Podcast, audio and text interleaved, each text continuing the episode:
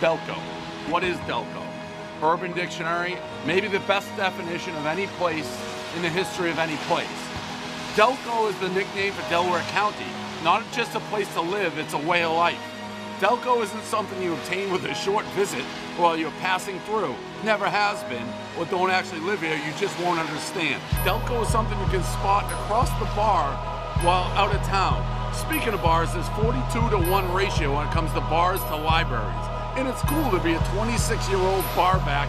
You're just waiting for your big break. Delco people love being from Delco. I don't know if there's anything special from Delco, except being a Delco guy, I kind of like it.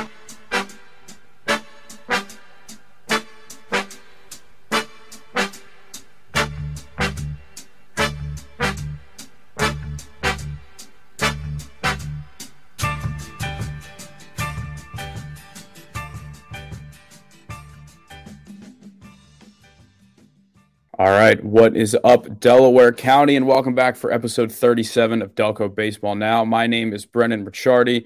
I'm here in West Chester, Pennsylvania. I'm joined by Ben Thorpe and Concha Hawken. And Ben, I'm still sore from this uh, this workout today. Yeah, I honestly like more from Monday. Still, my hamstrings and back are destroyed. We'll we'll see how it feels, how everything feels tomorrow when I wake up. I'm a big like I feel great until the next two days, and it's just I'm cooked. So yeah, I know a lot of people that you know. Uh, there was a kid on our team, uh, a pitcher Tyler Reinert, who always said the day after he pitched, he felt okay. It was the day after that, that second day, where he's huh. like, I feel like I'm gonna die. So that's when I pitch. It's the the day after where it's just done, and then and then usually I get like a little. Uh, it kind of gradually gets better. With lifting, it is two days for me. I don't know why. It's like a weird. It doesn't really make any sense, yeah. but I don't know. Yeah, well, uh, I guess this would be a good time to talk about what we're doing here. So we've teamed up with the guys at Motive Sports. It's a uh, it's a baseball training facility in Chadds Ford, maybe technically Garnet Valley. I don't know. It's it's by Garnet Valley High School. So Mark Gervaisi plays for the uh, now non-existent Springfield Colonials of the Delco League. So we'll see where his uh, where his yeah where his free agency goes. And Mike Cavallero uh, they're both baseball players. They used to play at uh, University of the Sciences, and they kind of reached out to us. They were kind of you know getting things started with their facility because they've had a physical therapy facility that they've been you know operating out of that Mike has been a part of, but they kind of teamed up to start doing baseball training stuff. And the main thing I take out of this is these guys are very smart and they're very calculated in what they do. Yeah, no, that's I think in and I think we can both attest to it. These dudes know their stuff. Like in going in, I mean, they had us. They had you go in earlier. I I went in last Friday for just kind of like a assessment day type thing, and um, the the type of stuff I found out about myself just from that, and like what they told me based on my results has been incredible. I think it's like within a day, like got a lot of stuff that I can work on to make myself a better baseball player, basically. Yeah, like I was going through just standard testing, and Mike looks at me. He's like, "Did you break that ankle recently?" I'm like, uh, "Yeah." How did you, how can you tell? He's like, "The mobility is so much worse on you know your left side as compared to your right." He's like, "Did you feel like this year there were a lot of times where you like rolled over to second and you know weren't driving the ball?" I'm like, "I'm, I'm like, yeah, dude." like, All the time. Yeah, yeah. He's like, "Well, be, you know, because your ankle mobility, like you have trouble keeping that weight on the back leg, and and that l- leads to you kind of falling forward and not being able to hit the ball. And I'm just like, anything else you want to tell me about myself? yeah, like... I don't know. Um, but yeah, I mean, the main idea with them is it's a combination of training and also content because what we want to be able to do for them is, you know, it's kind of a it's kind of a perfect match because you know we have you know got a, a good audience going of all you lovely Delco baseball fans, and you know we've built up a good platform here. But you know we don't really have much in terms of funds yet. We don't really have much in terms of revenue. Meanwhile, you switch it around. These guys are just getting started in terms of having uh, their you know their audience because it, it hasn't really started growing yet. But they have the facilities, they have the money, they have everything they need. So putting us together, it's a perfect match in that regard. Oh yeah, absolutely. I think this was like when you first kind of reached out to me about it, I was like, yes, yes, like that. That's it's been and it's been really cool so far. It's if, if you are looking for a place to come train, and if you're you know college pro guy who might be listening to this for some reason, um, like really should consider them. They're, they're it's been we've been there for a little bit over a week now. It's been really awesome. Yeah, and you know, not only are they good at telling you what to do, they're good at telling you why you're you're doing it. Like they're good mm-hmm. at explaining, you know, because like so I'm sure some workout plans, like, all right, they'll give you this, say go do it, you know, whatever. But it's like everything that they're doing, they're finding a way to tie it back to baseball and tie it back to like, you know, understanding your body and and I think their main goal is to, is to keep people healthy, which is obviously something yeah. that you know I, I've heard, we both struggled with. You know, obviously some my mm-hmm. my last ankle injury was was a fluke, but it's you know staying healthy is obviously the main goal here, and these guys do a good job at that. So we'll be doing content with them. We're going to try and do stuff where you know we post videos of like workouts they do, talk to them. Uh, definitely plan to have them on the show at some point to elaborate more. But you know, I know that basically their goal here was to try and you know get some content going. So when these college guys come back from their breaks and stuff it's another place for them to train. And even high school guys man like you know Gar- it's right by garnet valley. So anybody that's playing delco you know baseball in high school it's, it's right around there. Um, they don't have any like cages or anything. So right now it's it's just the the lifting and training aspect. But you know it's it's it's a good idea. And they're they're very analytical. They're very smart. They have a lot of cool technology there. So looking forward to doing stuff with them. All right, let's move on here to uh, it's kind of our final send off here for the Media Little League squad here. Uh, we're going to be joined. Uh, this this is being recorded Wednesday night. Tommy Bradley is going to come on Thursday afternoon. We'll put it all together. But uh, this is kind of our farewell for this Media Little League team. And Ben, I know you obviously weren't able to make it, but you saw the videos of the parade, right?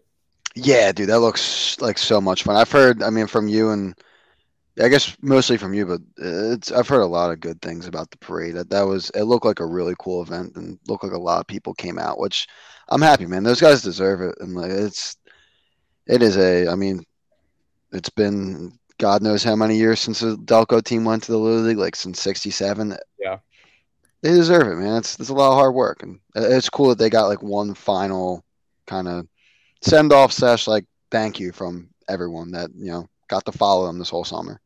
Yeah, you know, when they I was talking to both Tommy and head coach Tom Bradley's dad about this and you know, they had like a little parade when they won the state championship as kind of a send off to regionals, but like it's a lot different when like the road has come to an end. You know, you can actually take it in and enjoy. Like I'm sure knowing Tommy especially, like that parade as the send off, it was like cool, but it's kind of like, hey, like we need to stay focused, like keep all the outside noise out.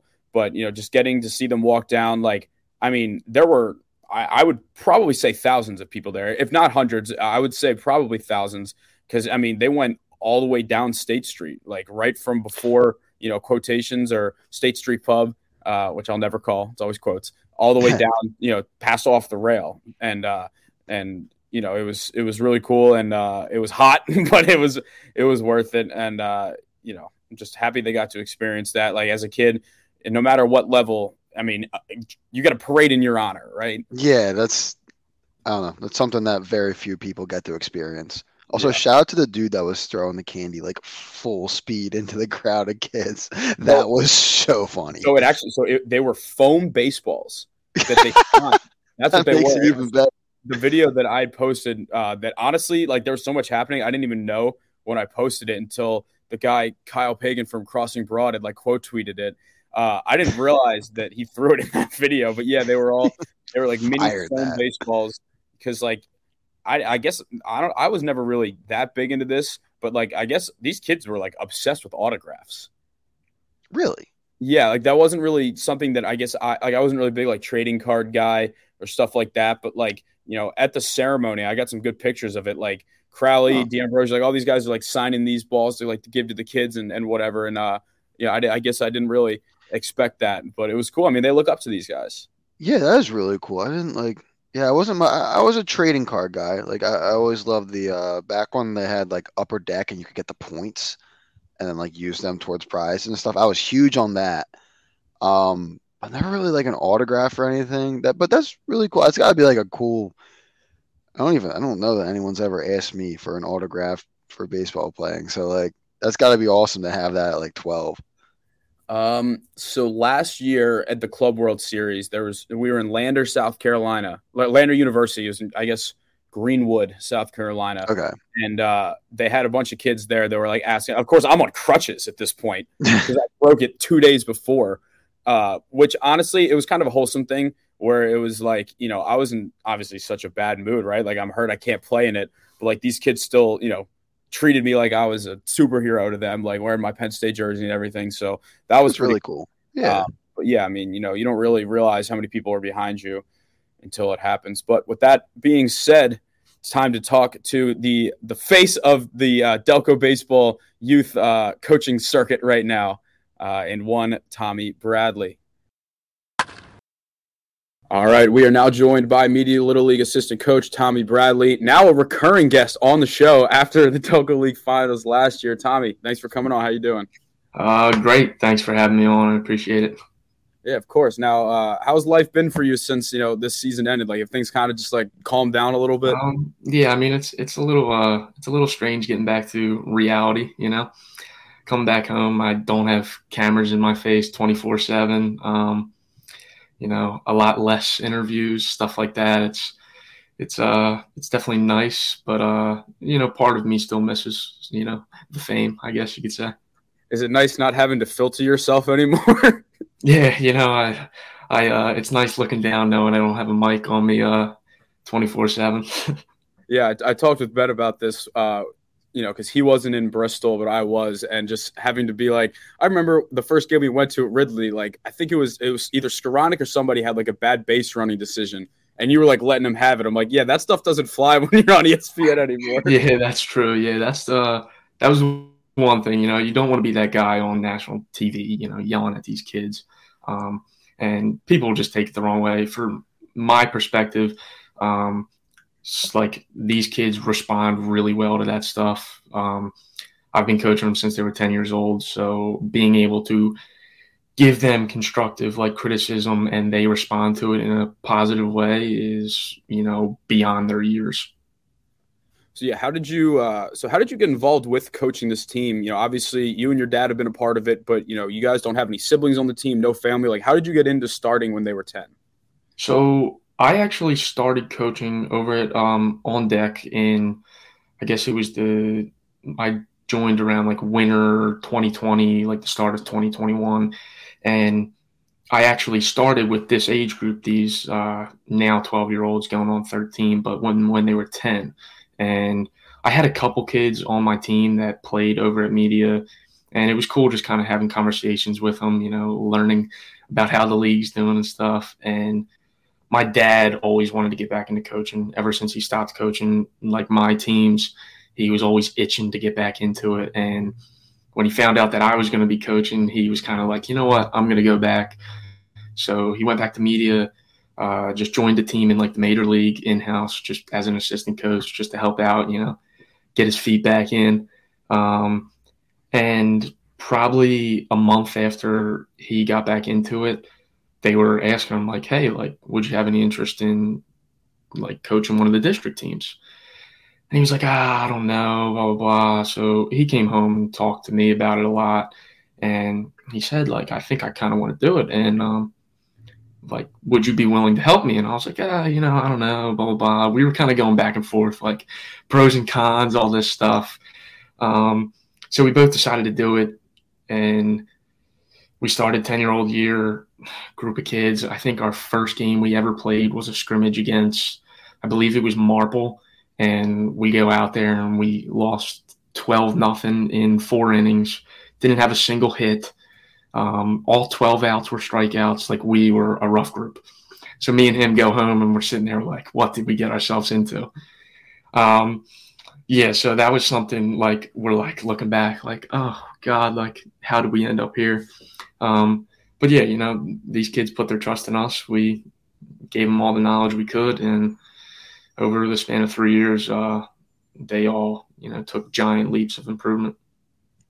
So obviously, you know that Aston Middletown group had kind of had your number when you guys were ten and when you were eleven. Got the chance to play them again at the twelve-year-old level. How are you guys able to get over that hump? Because you would have thought you guys won the World Series that night just based on like just like the weight off your shoulder from beating them. Yeah, um, I mean that team is incredible. Nothing but respect for all those players, coaches. You know, I'm really close. I coach a lot, a bunch of those guys over at On Deck. Um, you know, really good group of kids and stuff, and they were just really talented, and they were always a tough team to beat. And you know, they got the best of us the past two years, and coming into this year, I think one of our worries was more on the side of how will the kids react to we're going to run into them most likely. Um, and obviously, they got the better hand uh, the past two years. So coming into this year, we're like, you know, are they going to be positive? Are they going to be negative? You know, how are they going to respond to another big moment?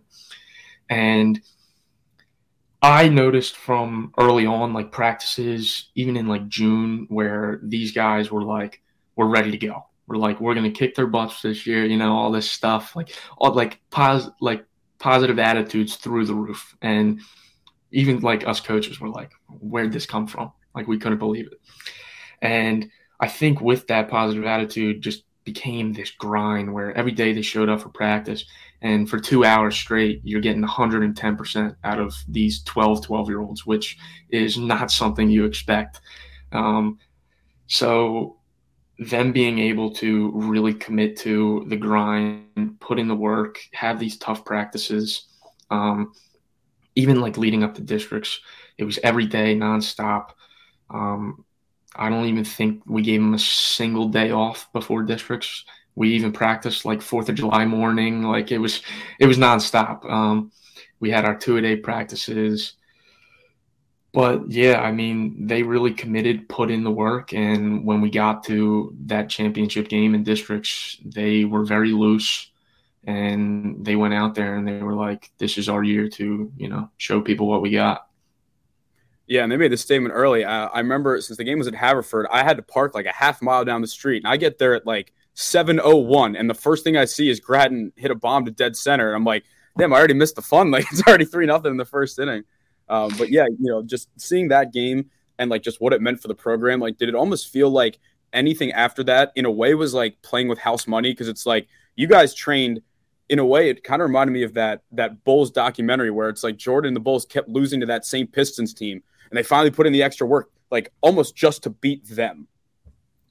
Yeah, I mean, in the beginning, that's our only goal because they got the best of us. They were over the past two years, they were the only team that ever beat us. And we kept thinking and, you know, sitting there and going over all these, you know, different scenarios. And we're telling ourselves, like, you know, we got to go out there, we got to get better. We kept preaching to the kids that, yeah, they worked really hard the past two years, but we know it wasn't enough. So, for them to realize like they have to even give more effort is something obviously beyond them. Um, but yeah, they were able to go out there, put in the work. We went out there, we got the job done, and then yeah, going forward, it was kind of just like that district hangover, I guess you could say, where it was like, you know, we beat the team, we like we achieved our biggest goal, and now it's like wake up and just go play baseball. That's all it was from then on. Yeah. Yeah, no, you guys had a lot of, uh, you know, it's, it's the cliche, but you guys had to battle through a lot of adversity this year. You know, the, definitely the biggest, most pivotal moment of the run was when Chase D'Ambrosio broke his elbow in the uh, in the state tournament. It's a moment that could have, you know, metaphorically ended your season right there. What was what was your message to the guys, and like how were they able to kind of respond from that and put probably your two best offensive performances the next two days without him? Um, it was definitely a tough message from all of us. I mean that night, everybody that was in attendance could see that us coaches were like visually like very upset. Um, obviously, you never want to see a kid get hurt, especially in a situation like that where he was doing so good. He struck out like six guys in a row, like something crazy. Um, yeah, and I mean, such a great kid, you know, most respectful kid like I've ever met. Um, and he goes out there, he keeps his head down, puts in the work. He, you know, he doesn't talk much. He's the definition of somebody that leads by example. So for him to, you know, go down, it was really tough for us because he's, you know, one of our big guys. He's a guy that a lot of the other guys looked up to, tried to follow after him. Um, so when he went down, it was it was tough. Um, the biggest message to the team really was just you know we got to stay positive and now flip the script and instead of us going out there you know playing as a team we're going out there and we're playing for chase. You know that was our only goal. Now it's all this work we put in don't let it go to waste. Let's go out there all 11 guys rally behind him and go out there and get it done. And as you can see you know with the wrist tape stuff we implemented we started drawing like cd8 on our wrist tape just to remind people, you know, like that, you know, he's one of our guys. He was our, our brother. Um, so when we took the field, uh, he was out there with us. Yeah, and just you know being there for that game where I think you guys hit me. I think it was like six home runs the next day after there. Uh, you know, you're never going to be able to replace his production with just one person, but everybody's stepping up, doing their part. I mean, just as a coach, like what else can you ask for from your guys? Not much. I mean, for them to respond in that way was uh, something you can't really put words to. I mean, the fact that they were able to go out there after such a heartbreaking like injury, um, they were able to go out there and really come to life hitting wise. Um, really went out there, got the job done, and I mean, props to all those kids. I mean, I'm beyond proud of them for how they responded to something like that. Yeah, not only did you guys win that state championship, you did it in Delco and Newtown Edgmont. So what was it like being able to look around? You got I would probably say thousands of people, definitely hundreds, most likely thousands of fans just surrounding there, winning the first 12 year old state title since the 50s for this program. Yeah, I mean, ever since I was younger, like even playing and just going as like fans, like I always would love going and watch watching games at Newtown Edgmont. Um, it's such a great field, great complex to go watch games and just enjoy the game of baseball. So for us to be on that stage, 12 year old state championship, you know, being in 10 minutes from home, um, having all this support, it was really something that, you know, was like, seemed like a dream. Um, the biggest thing, like for us, was like we step on the field and we're looking around, there's thousands of people, and you know nobody really sees crowds like that at little league games besides at Williamsport. So, and the one thing that really made it cool for us is it's a bunch of people we know. So, getting all that support, seeing old faces. I mean, I saw kids that I played with when I was younger showing up in their old media jerseys, stuff like that. So, it was um it was really cool the support we got, and that was only really the beginning of uh, what was to come. Man, I sure wish I could fit in my old media jersey. I think I'm a couple uh, a couple of slices of pizza away from that, but uh, no, I mean it was it was definitely special. I mean, I saw Kyle Verbitsky was there, uh, just a lot of old media alum. I know um, you know there were people keeping tabs the whole way, and it seemed like a, a lot of kids this age would see that stage and kind of get scared. But just like talking to your guys, especially Austin, like they they wanted more people there. Like they were like telling everybody, you know, to come out because like the confidence that that group had. It's like if you know that you got it, then you want people to be there. You want the lights on and all that kind of stuff. Yeah, it, it was crazy. I mean, like that was the one thing that impressed me probably the most is how these kids handled their pressure throughout obviously the whole summer.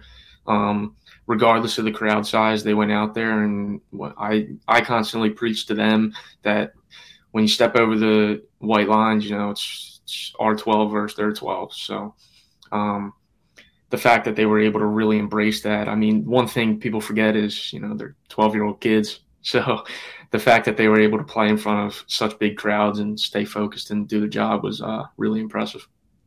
Yeah, like I sit here at 24 years old, and I would be shivering if I looked around and saw that many people. You know, we don't unfortunately get that many uh, fans for the Delco League Finals, but nah.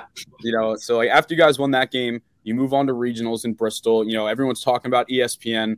It was weird though because like there weren't as many people there as there were in states. But then you realize like you know someone could just flip on ESPN and watch. So like, what was it like making that jump? You know, you played all your games within like a half hour radius of our area. The next thing you know, you're in Bristol and there's teams from all over the place. So is that like a weird jump to make, or you guys kind of at that point just locked in? I mean, it was definitely weird going there because there's a lot of behind the scenes stuff that people don't know. Like you have to do a lot of interviews, a lot of media stuff. Um, and these kids, you know, they're living on a schedule. Most of these kids, like I said earlier, they're 12 years old, and now we're living in dorms. Like they were getting treated like they're some college baseball team. So we're living in dorms. We got scheduled breakfasts, lunches, dinners. Um, so it was a lot to adjust to in the beginning. Um, and then game wise, as you said, there wasn't as many fans as states, but I think the cameras kind of got to us a little bit in the beginning when you're looking there and you see this big camera in your face with you know the ESPN logo on the side. Everybody's kind of like, "Oh my god, like how many people are watching?" So yeah, it was definitely tough in the beginning. Um, you could definitely see that we were nervous uh, in game one. Um, but like I said earlier, like these kids, they're resilient. You know, they bounce back. They they always find a way to persevere. And once they finally got their emotions under control, I mean, you could put a camera in these kids' face today, and they act like it's nothing. All right, let's let's talk about that regional championship game. One of the most bizarre games I've ever watched because you guys were being no hit until the final swing of the game, and just talk to us about like that moment. You know, when Trevor Skowronek hit the walk off homer, like that was just I'd, I'd never seen anything like that.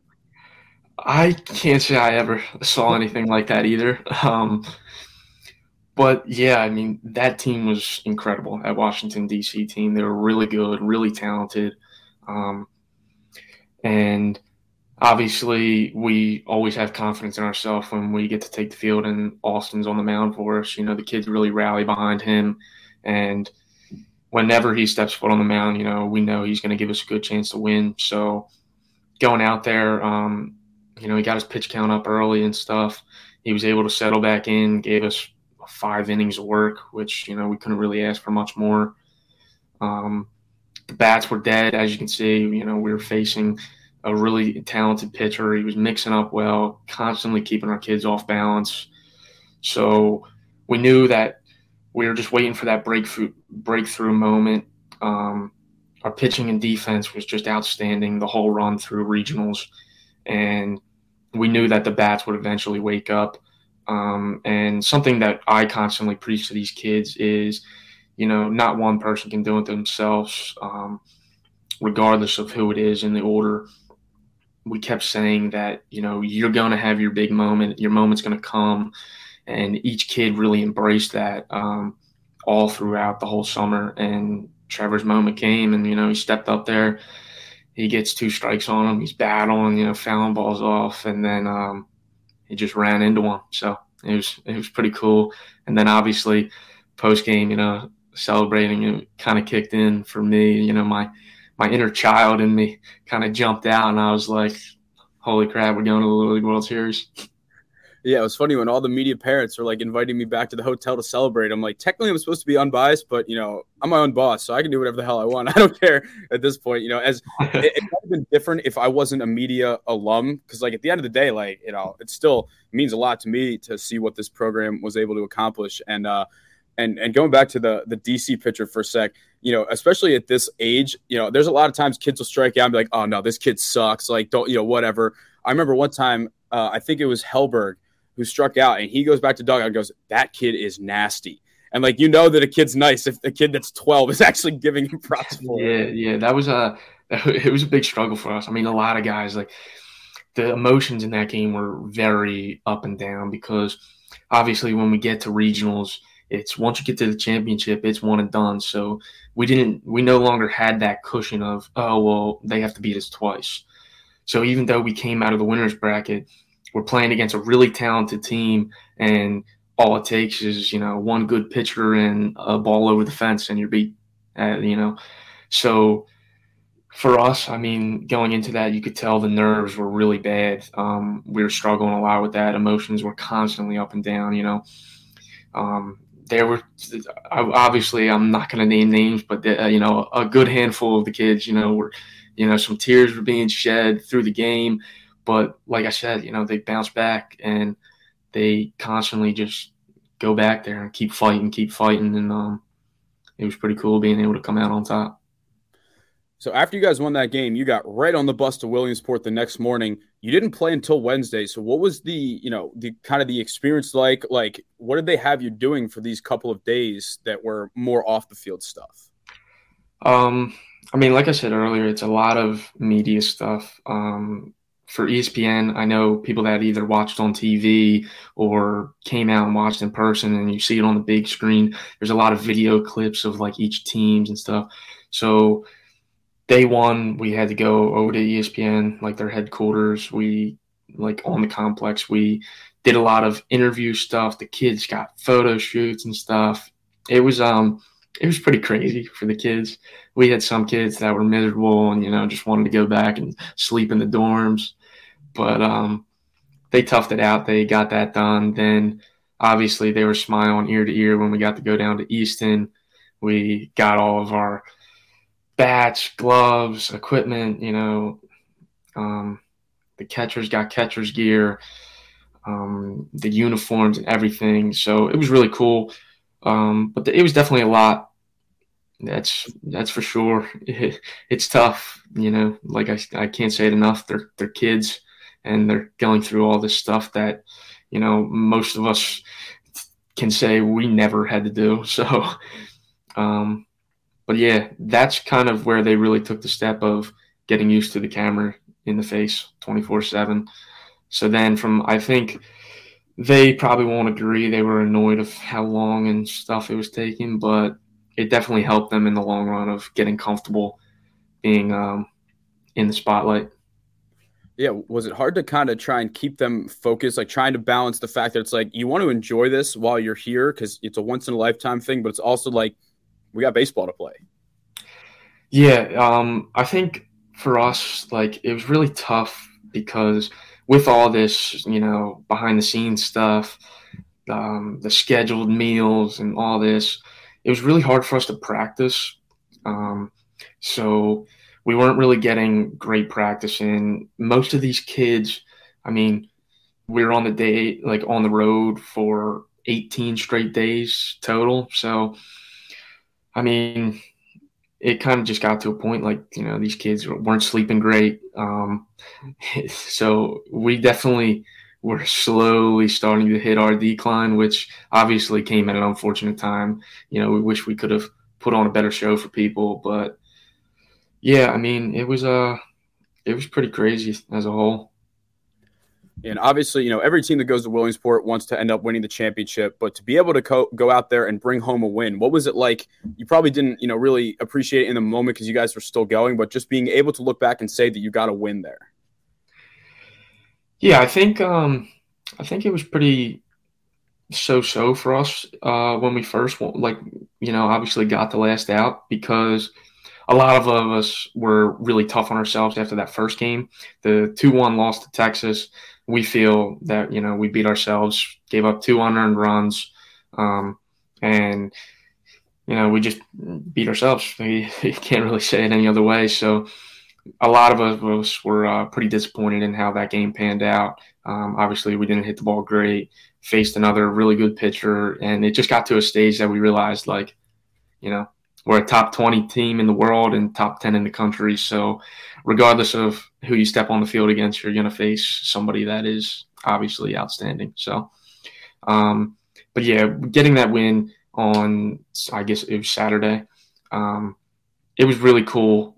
It, it finally started to kick in like post game talk in the outfield, and it's like, we just got to win in the Little League World Series. You know, like most teams that come here, like, yeah, like it's an accomplishment to get there, like an accomplishment to get there. But the fact that we were able to go out there and at least get uh, one win under our belt definitely uh, made things a lot better. Yeah, and I think probably the coolest moment of the whole experience was just seeing all the Phillies players show up. Like you have guys that are idolizing all these Phillies players, and next thing you know, you know they're doing their their double sign when Hellberg gets a hit. Like how cool is it to look out in the stands and see the entire, I mean, the Phillies roster was there. I talked to like Scott Franzke, like some of the announcers were there. Like, what was it like? Just, you know, you grew up 15 minutes from the Philly stadium and these guys are all watching your team play.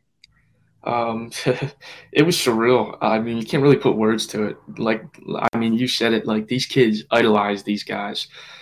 Most of these players are their role models, their favorite players. You know, they spend money to go watch them play. So for them to be in the stands cheering on, you know, these kids, it was really cool. Um, obviously, not only for them, but like even us coaches, like we're sitting there and we're like, this is a moment that, you know nobody else can really say they got to experience. Um, but yeah, I obviously, like I said, we wish we could have put on a better show. Um, the wheels kind of just fell off. You know, we ran out of pitching. It got to a point that my biggest thing I kept preaching to guys is, you know, we're not here to just put on a show and win one or two games. You know, if we're gonna, if we got here, we're gonna try to uh, get our money's worth and go make a run at winning the whole thing. So, obviously, back to what we talked about earlier with Chase going down, getting hurt. Um, Nolan Gratton broke his thumb, so it really hurt us uh, pitching wise because obviously Chase was our number two guy.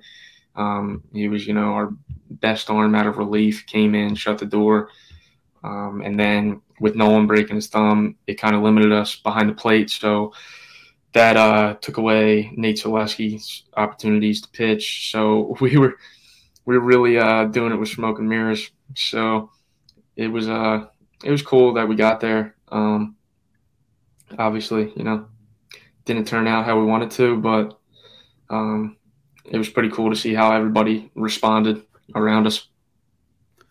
Yeah, yeah. Just talk a little bit more about you know just how the media community just really came together, and honestly, all of Delco in general. But I mean that you know you look around in any sports bar down on State Street or all of Delco during a game, and they were just packed. Yeah, I think I mean we probably first noticed it in states with like the town of media, and you know you see like I said earlier, you see a lot of old people that like used to play at media, that you know all these like old familiar faces which was really cool. And then when we got to regionals, um, we kind of lost contact with all that stuff. So we didn't really realize how big this was starting to get. Um, I guess it was probably after our second game of regionals when we beat Washington, D.C., and we started to see a lot of things, you know, on social media. You're seeing that not only is it the town of media it's all of Delaware County and starting to expand to just the whole Philadelphia area. And for us, you know, like I said, they're 12 year old kids, and us coaches, we're like, this is like incredible.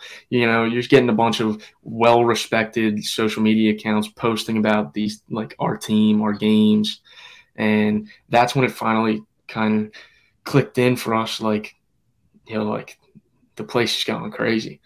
And obviously, once we got to Williamsport, um, you know, we're seeing all these watch parties. You know, the bars are going crazy, um, restaurants, everything. You know, people just like we were the talk of the town, and um, it was it was really cool. Um, it's something that obviously is like a once in a lifetime experience. So for them to all kind of rally behind us and cheer us on really uh, gave us an extra boost.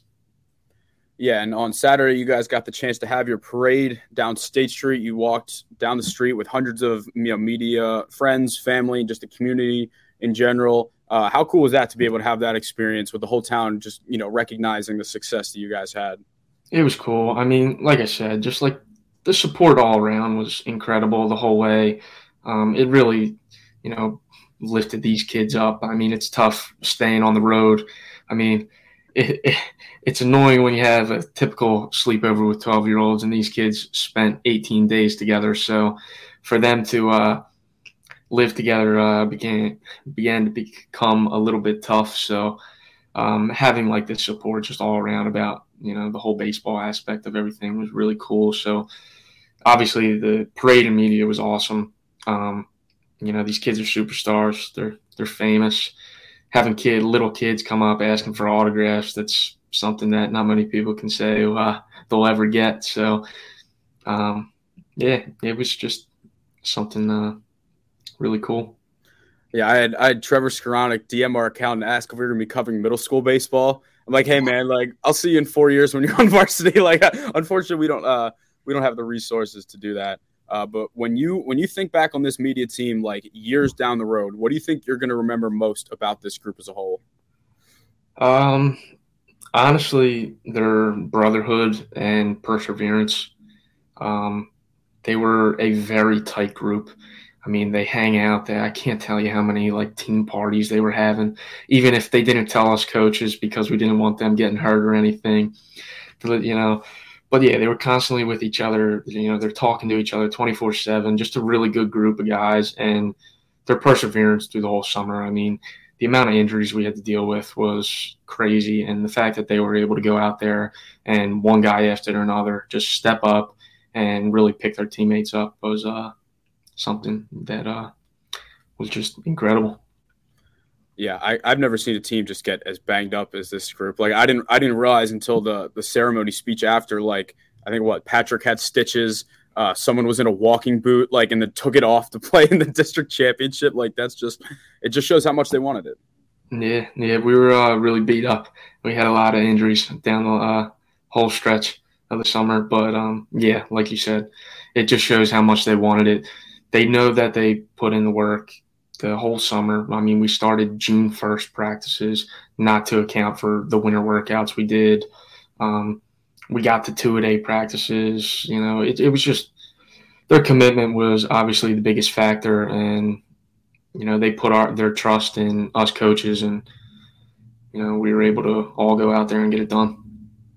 So now that you've got this experience, uh, obviously, I'm sure you'd love to to keep coaching. Do you think that you would have like in mind, like what level would would you like to coach? Like if you know if you consider yourself like to keep building the career, like where would you want to coach? Uh, I mean, I'm open to all opportunities. Um, obviously, I love coaching travel ball. I love giving you know lessons, stuff like that, working with kids one on one. Um, It's just cool being able to interact with guys. Coaching is one thing, which I love. You know, working with teams. But um, working with guys, obviously, one on one is a whole different aspect, and uh, being able to connect with them, you know, talk about not only but the physical side of baseball, but you know, the mental stuff. Being able to help guys like in that direction is uh, something I definitely uh, am in love with. So, um, but yeah, I'm kind of just rolling with the flow of things, seeing where it takes me. Um, but yeah, I'll, I obviously love to coach, and I'll uh, see where it takes me. Just promise me wherever you go, you're not missing the Delco League playoffs next year. yeah, that'll be the goal. Hopefully, I'm back next year. All right, listen, man. I appreciate you taking the time to come on. Uh, congrats on a great season, and uh, catch up soon. Yeah, thanks for having me. I appreciate it. All right, thank you to Tommy Bradley for joining the program. Uh, you know, I will say I am excited to get him back on the field in the Delco League next summer because you know, it, we missed a lot of games. Uh, you know, the show went on without him, but he's a great guy to have uh, in the dugout, and I appreciate him taking the time to come on. And you can just tell like how much him and his dad enjoyed doing this, enjoyed doing it together, and how much the kids loved having him there. Oh yeah, definitely. It's, I mean, it's got to be one of the kind of once in a lifetime experience, really. Yeah, yeah, and you know, you could just hear when he talked about it, like how, what it meant to beat Aston Middletown because they, you know, him and his dad, like they did this, they went from 10, 11 to 12. Like they were there all these three years. Mm-hmm. So watching that Aston Middletown team beat them when they were 10, then beat them when they were 11, and then go on to win the region, you know, obviously the third time was a charm there and it, it added the fuel to the fire for sure. Oh, yeah, 100%. All right. Well, I guess that wraps up our media Little League coverage. Uh, you know, now that we know how much fun covering Little League is, that's going to be something where every year because like every year there's going to be the Delco district tournament at the very least, and then yeah. the Delco team's going to go to sectionals. So we're guaranteed that every year. Anything else, you know, who knows?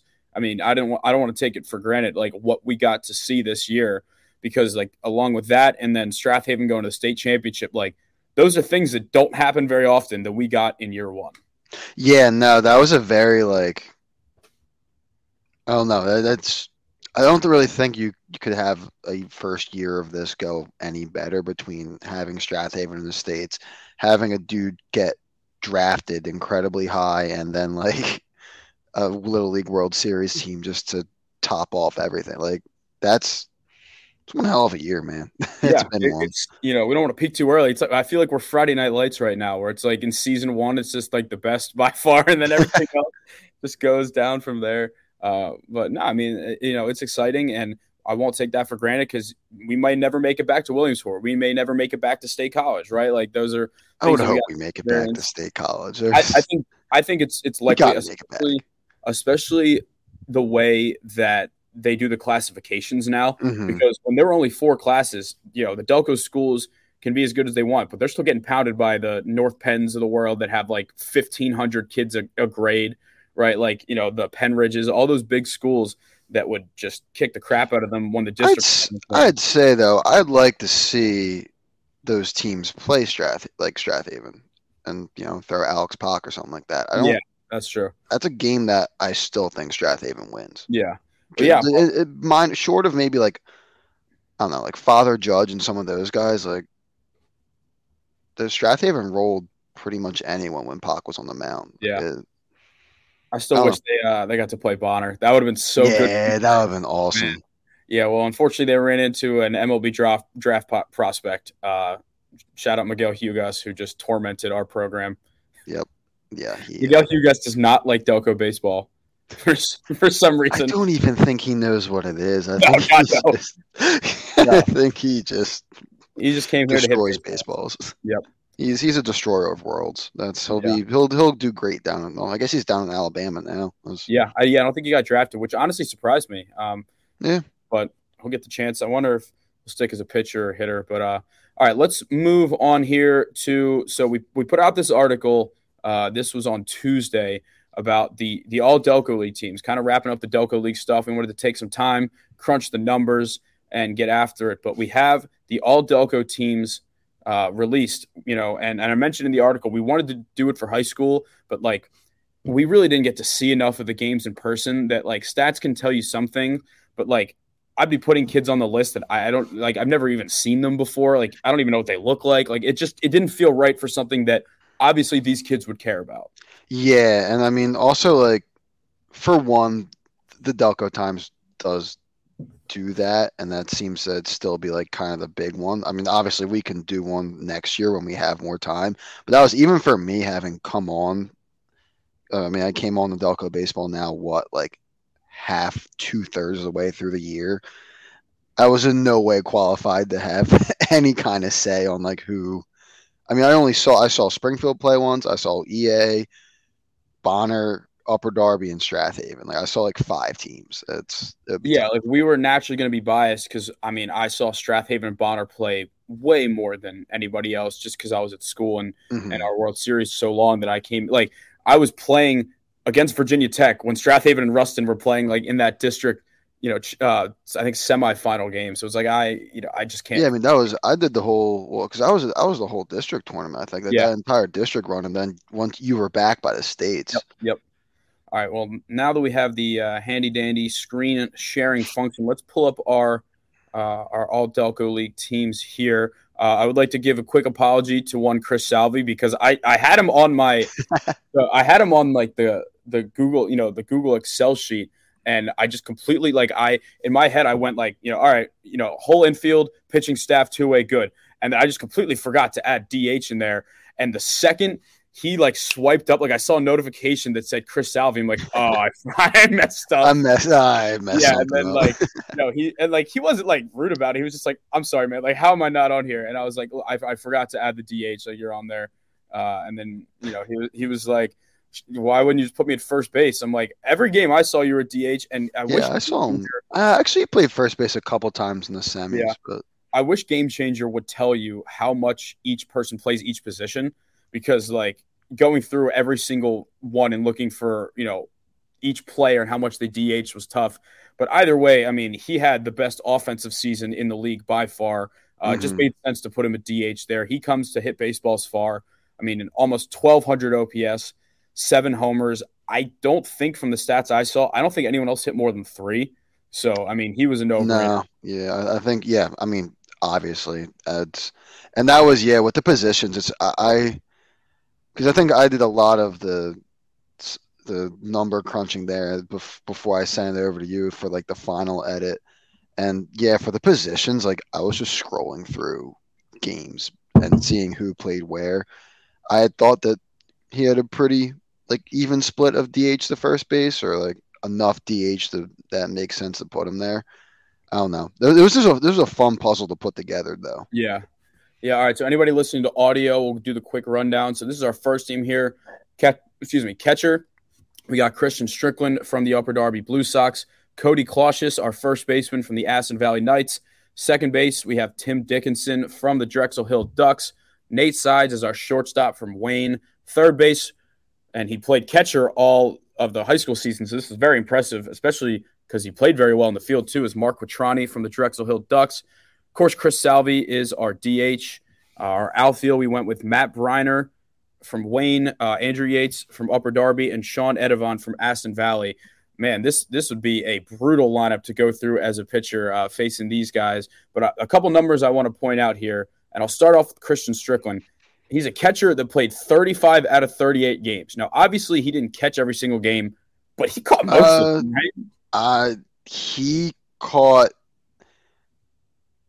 dude. He had to have catched like at least 30, right? Yeah, it was like 32. Like he probably yeah. caught 32, 33 games and then maybe DH'd or played first in the other ones, but he was out there every day. Like that's I mean, he won the MVP this year. There there really is no amount of value you can put on a catcher that in this league is one there every day and two able to just play every game. I mean, he did double headers, he did all he was incredible for us and really has been for a while. Yeah, 371 average, 1017 OPS. He had three homers. Uh, that was, you know, probably the easiest decision in terms of just like putting someone in a position besides yeah. Salvi, just locking it up. Yeah. Uh, Cody Clausius, he was the first baseman for Aston Valley, 991 OPS, 362. Uh, I know that he at least played for Gettysburg. I don't know if he's still there, but he was a, a Gettysburg guy. Uh, I was very impressed by Tim Dickinson because you know he's a guy that's going to St. Joe's. He's a Malvern prep guy, but he came into this league right away and had a 1090 OPS, 11 steals in 24 games too. Yeah, he tore it up, man. That was he was one of those guys where I, I wasn't really sure when I went to go look, but I mean his jumped off the page. He was that was it was it was tough between like him and sides for shortstop until I realized that he had played a bunch of second base and it was like, oh, perfect, I can just put him there. Yeah, um, yeah, but that that was yeah, he had a hell of a year. Yeah, and uh, and you know it's funny. So we'll switch to third base real quick from Mark Quatrani he went to the Haverford School. So him and Tim Dickinson are going at each other all year in the Inter-Ac, you know, a bloodbath of a conference. And the next thing you know, they're lining up in the same infield together and uh, both having great years. I mean, Mark hit 350, 1,000 OPS, and two homers. Uh, I think that I'm, I'm sure you face him at some point, but have you ever seen someone that has a higher leg kick than Quatrani? it's absurd. Yeah, it's Honestly, like Christian used to have a pretty big one, but yeah, dude, he makes it work for him. That yeah. that kid can play, man. And that was he was like, I feel like Drexel Hill had a pretty good rotation of catchers of like really solid catchers that they would put out there. So that I don't know. And then he went out like doing that, and then being able to go play third base and just kill it. He was incredible defensively. He made, I feel like he made a ton of plays against us playing at third. Yeah, and I'm I'm curious if you know he's going to Cornell and I'm wondering if that's something where they see his bat and they see his athleticism. And, and it's kind of like a, you know, not to compare him to Bryce, but like a Bryce Harper thing where it's like, hey, dude, like we're not putting you behind the plate. Like Kevin Mahalan was uh was the best catcher in Strath Haven history. And the second he got to Delaware, they're like, yeah, dude, like you're an outfielder now. Yeah, it, will be interesting to see what they do. I mean, he's one of those dudes where he's good enough where maybe they just try to find like if his bat's good enough, maybe they try to find a place to put him. And his versatility is going to make it pretty easy to find a spot in the field for him. I'm sure if they really want him to do outfield or something, he could probably figure it out. Absolutely. All right, last guy in the infield here we talk about is Nate Sides. Uh, Sides joined Wayne, I believe, in 2021. And man, just watching him hit is just an absolute pleasure. Like he had a stretch where, so in game, I want to say game two against Aston Valley is actually, I think it was a game we lost. The only reason he didn't win the Delco Stakes Player of the Game, I think he went five for five and he's just someone where like he doesn't get fooled. You know, like if you throw him an all speed pitch, he's ready. He could take it, you know, all sides of the field. I mean, he's not like he's not the biggest power hitter. Like he only had one home run, but he hits the ball loud. He hits it hard. Like he he's not really he doesn't really get under many pitches, which is why he's so consistent as a hitter. I mean, 382 average, 927 OPS, just an incredible hitter, and he's great in the middle of the order. Great shortstop, you know, and uh, and it's it's no surprise why he was a D three All American at Alvernia. Oh yeah, no, and that's he really hasn't lost much of a step at all from his time in Alvernia. He he can still swing it, man. And the funniest part about his season, and I think we talked about on the show before, is he left for two weeks because he got married. Congratulations. Uh, and he just came back and just just kept mashing. Like he didn't even miss a step. You know, he just showed up. He's like, all right, yeah, I'm good. That's pretty sweet, man. Little yeah. little time off for the honeymoon, just like yeah, yeah, and just right back at it and uh and doing this thing. But speaking of Wayne players that went to Alvernia and also that went to Penncrest, let's talk about Matt Briner here. He was probably our most consistent hitter all year uh, for Wayne. He hit 391, 982 OPS. But you know, the most impressive thing is, man, that 522 on base percentage is really, really impressive. You know, he is a guy where it's same thing. Like he's not gonna, you know, he's not gonna go yard very often, but he's just an absolute pest to pitch to. He'll hit it anywhere you need it. Had a couple doubles this year, uh, but most importantly, man, like he's just not phased in the box. Like he doesn't care who's out there. He's gonna produce, uh, and you know, another easy pick for first team.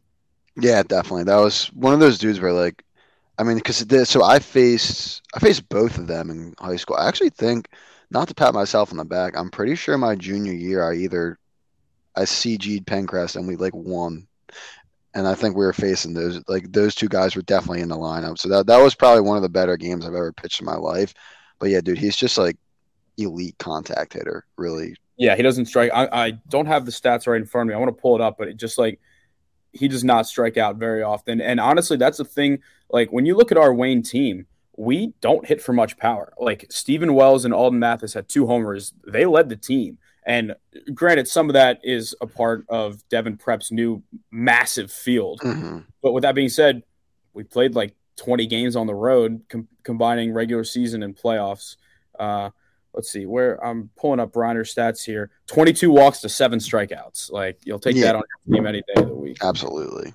All right, let's move on here to uh, he's on your team, but he's my guy. That's Andrew Yates of the Upper Darby Blue Sox. Uh, 25 games, 375 average, 10, 1071 OPS, three homers.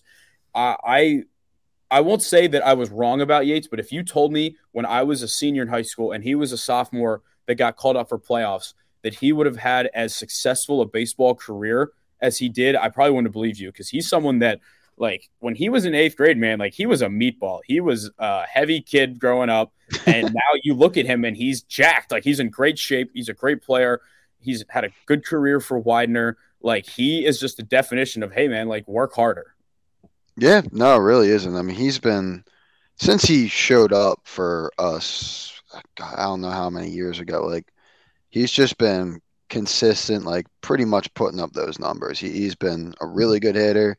It, it's really been cool to see like how his career at Widener ended up how it did. I mean, he finished as probably their best hitter, and then to get him back here now and just kill it for Upper Darby on another year, it, has been he's been a joy to play with. Yeah, good dude too. Uh, shout yeah, out definitely. Shout out to him missing the 21 Delco League finals to go on vacation with a girlfriend because that meant I got to play. So shout out to Yates. I appreciate it. Uh, no, still but won. I mean, yeah, yeah, we still won. Hey, that's all that matters. Uh, yeah, no, but uh, you know, I, I, would rather be playing with him than playing against him for sure. But uh, you know, he's someone that I, I could see as long as he stays in this area playing for the, this league mm-hmm. for a long time. All right, last of the outfielders here. I actually don't have too much to say about him because I don't really know him that well. I only saw a couple games with Sean Edivon. I mean, the numbers when you look at him for Aston Valley, you know, 312 average, 982 OPS, two homers. That OPS, what the average makes me think he was just a doubles factory.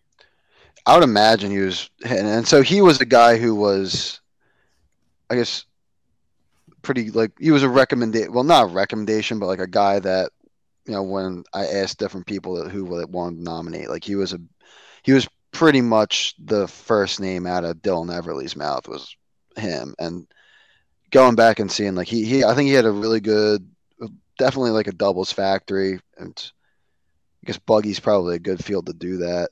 But yeah, he, he had a really good year, played a really good outfield for them, if I remember correctly. Um, and then I think he's I think he's at Wilmington now. Yeah, if you ever don't know where someone on the Aston Valley Knights is, they probably play for Wilmington. You got you got a good shot. Yeah. No, I mean Sean did well in the playoffs. Uh, the thing, the reason I guess I didn't realize until watching him play in the playoffs how good he was is because Aston had their stats private. You know, every other team was public, so I was able to see kind of like throughout the year as mm-hmm. guys went. But I guess just due to me being away and just you know having other conflicts and going to Edco games, whatever, I just didn't really see Aston that much. And you know, you know how the regular season is. You never know. Like you're not going to get your full best lineup every day. But uh, but yeah, congrats to those gentlemen there. Let's talk about let's talk about the pitching staff here. Uh, Cam Mathis was a no brainer. I mean, he had a .72 ERA. He was five and zero. He had 52 strikeouts in those 39 innings that he pitched, and for the second year, man, he was just lights out in the finals. Yeah, that was that was brutal facing him. Uh, You're you, you, personally didn't have to actually face him. Yeah, yeah, that's. Uh, I mean, granted, like you'd probably give me trouble if I were in the box. So like, yeah, I'm really happy I didn't have to face him. Oh, you just gave me a new content idea. I throw live to you. I, think would, that would be so I would much take fun. you deep so fast. I was just trying better. I throw like there. 68 miles an hour. Yeah, man. Let's talk about BP. Yeah. No, honestly, though, I think that if I faced myself, I would actually get myself to ground out because I throw so slow that I wouldn't know what to do with it. That's a good point. See, that's yeah. like the slow is exactly what I like excel at. Anything over yeah. 70, I'm screwed. Yeah, no. Once and we'll have we'll have reverse content what what people want to see where we face each other uh, over the winter because I think I want to say in my career I'm maybe like one for four, two for four against you, two for five, like something. It, it's not a big sample size. Yeah, yeah, not enough. I don't um, know. All right, uh, let's keep it moving here. We got to talk about Johnny Gonzalez. Just what a career he had. He is claiming that he is retiring at the age of 50. I'll believe it when I see it.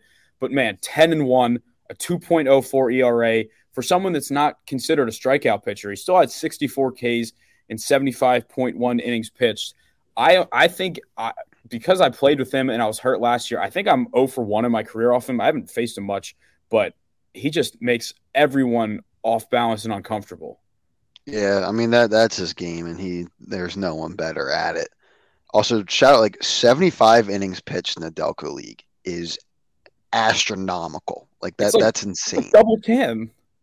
Yeah, no, he he basically I think he I mean obviously led the league in innings and he probably led the league in innings by at least 30. Like it, it yeah. It was insane. Led the league in cig- uh, cigarettes and coronitas as well. Uh, that as well, yeah, yeah that, by far. Uh, we will have a Johnny Gonzalez award next year. Don't worry, it's going to be something like an Iron Man, you know, type of uh type of ordeal. Winner oh, gets yeah. a pack of Marlboros and some Coronitas. Mm-hmm. if they're over 21, we're not going to jail for this. Yeah, yeah, yeah, yeah, yeah. All right, let's wrap up the pitching staff here. We got Mike Valente. You know, he was someone that's took a lot of strides from last year, and he his last year was interesting. He he broke his hand in the playoffs for Strath Haven, and he came back with like just a couple games left, like enough that he didn't even play enough games. He got a medical eligibility like waiver. Feely tried to get me that last year. I'm like, dude, I can't walk. I still can't walk in August. Like, don't worry about it. But um, no, he he took a big leap. I mean, he was up to 90 on the mound, 5 and 0, 1.82 ERA. Honestly, the only time that he really faced any adversity this year was you guys gave him a good game in, I believe he pitched finals game three, I think where we yeah. went up early and you guys started hitting him a little bit and get up, got him out of that game. Yeah, yeah, that was. I mean, he's been. I think he threw. I mean, he threw well last year in the finals. I feel like, and then he just took again, a big. Yeah, yeah, he's he's definitely he was definitely one of the guys who like coming back this year has been one of the more improved that I've seen. Um, but yeah, no, he he threw. I think he did throw game three, threw really well, and then like one I think it was once he got out of the game was when he we started hitting a little bit. Yeah, I think the runners got on when he was up, and then they got in. Yeah, yeah. After that, um, yeah, I mean, last year he went from kind of like a power reliever, now he's like a power starter, and uh, he's definitely filled out a little bit. So I'm excited to see what he does at Cal U now that uh, that he's going into his I guess be his sophomore year. But you know, we we added a category here because we wanted to give love to our two way players, the Shohei Ohtanis of the world. And I think that, you know, we had a lot of good candidates here, but we went with Luke Zimmerman. He hit 293. He had a 432 OBP as a hitter. He also had a 125 ERA in 33 innings pitched as a pitcher.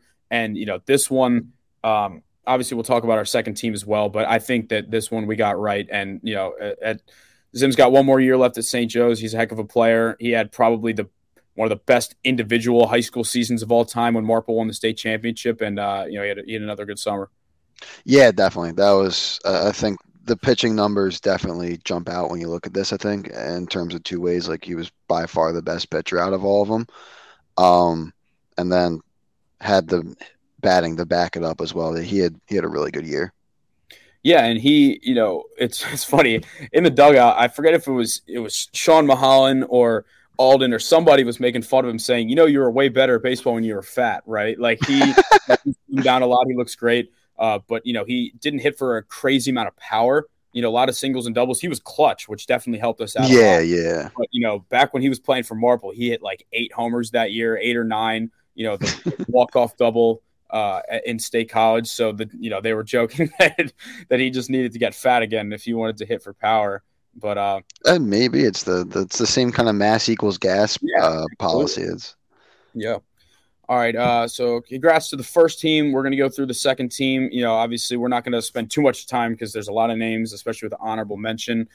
Got to give our Narberth outsider some love. Garrett Friend had a great summer. He plays for Eastern, 344 average, 884 OPS you know, 22 out of there, I guess that would probably be like around high 20s. I think they had 28. I think they played 28 games. It's just like I felt like every time I looked in GameChanger, even in, in games, you know, where they kind of got boat raced, like he was always there. Yeah, yeah, he was. He had a really good year, and he just was constantly there producing. That was, I honestly like looking through, didn't expect to see. Just considering the year they had, didn't expect too many guys to jump out. But seeing his numbers and everything, yeah, he he really killed it this year. Yeah, hopefully he's back for them as they look to build on the core. I actually just talked with uh, player coach Will Thomas. Shout out Will Thomas, made every single game this year. Played the only one. He's he's the one man who had 100% attendance. Only player um, on any team to play in every single game. So shout out Garrett for that. That's how you build an award itself. Sorry, shout out Will for that. Yeah, that's absolutely a perfect attendance award for sure. All right, uh, Stephen Wells is also a guy that probably did not miss many games. I mean, 34 out of are probably 36 games, maybe. He was always there. Uh, you know, he actually he struggled a lot early in the middle parts of the regular season, but he turned it up when it mattered. Like there were points mm-hmm. this year, like late in the year, where he was still batting, uh, you know, below 200. He was getting his walks because people are still scared of what he can do, getting you know hit by pitches. He ended the year though 293, 909 OPS is nothing to scoff at. No, absolutely not. He's you know it's Stephen Wells. He's been who he is for God knows how long, and like he had a definitely like a down year to start, but he he got back into it towards the end, and just again was a problem. Yeah, yeah, and he's kind of one of those guys where he sometimes, you know, since he played professional baseball, he played high level baseball. He sometimes struggles with the guys throwing slower, right? Yeah. So like once the playoff comes, like he he's like the kind of guy that would rather see ninety five than seventy five. You know, like mm-hmm. he that's just like you know the kind of hitter he is. Like he's just so strong that sometimes he's too quick for his own good in that regard. Yeah, and that, I mean I can imagine that like it's probably pretty hard to slow yourself down and like slow that natural kind of body timing down to some of the some of the stuff you see in the dog. I mean, I was the pitching in the Delco League has gotten really good recently, but yeah, every once in a while, you know, in a tough game where maybe you don't have a lot of guys, and especially if you're facing a team like Wayne where maybe you don't want to waste guys on a when you probably are going to get beat. Like you might not always see the best arm. Yeah. All right, let's move on here. Steve Tyson, our second baseman. Uh, great year from Steve. He's an Immaculata guy. 21 games, 333 average. The 521 on base percentage is elite, 959 OPS. And not to mention, he's an incredible defensive player as well. Yeah, I mean, again, like this is just another. At this point, this is kind of what Steve does. Like he he's gonna hit over 300. You know, is a very good kind of idea of the strike zone. Like works good at bats and really doesn't make any errors in the field. Like he he's been again like just another guy who's been incredible for us these past couple years. Yeah, and it's it's the same thing with the Blue Sox, man. Like that that lineup does not change much year in and year out. Like I think no. there was one time last year uh, when I was when I was banged up for Wayne, where I looked across and I think your lineup was the exact same thing as the finals, except I wasn't in it. Like I legitimately think that there was one point where it was like eight out of nine guys were the same. I'm like, damn, like this is kind of weird. Yeah, I mean, we've I feel like we've done a really good job of keeping, you know, getting our guys to come back and just like stay in the lineup and everything. I know like this year we lost uh Josh Hankins for a while to the uh to the summer league, but like outside of that, yeah, I mean, we've I don't know, I think that the consistency like really helps when it comes to you know you just know like these guys are like veterans of the league at this point. Yeah. All right, moving on here. Shortstop, we got we got to give our Chester guys some love. Uh, they don't keep track of their stats on GameChanger. So did Dan McShane just like hand count these stats for you?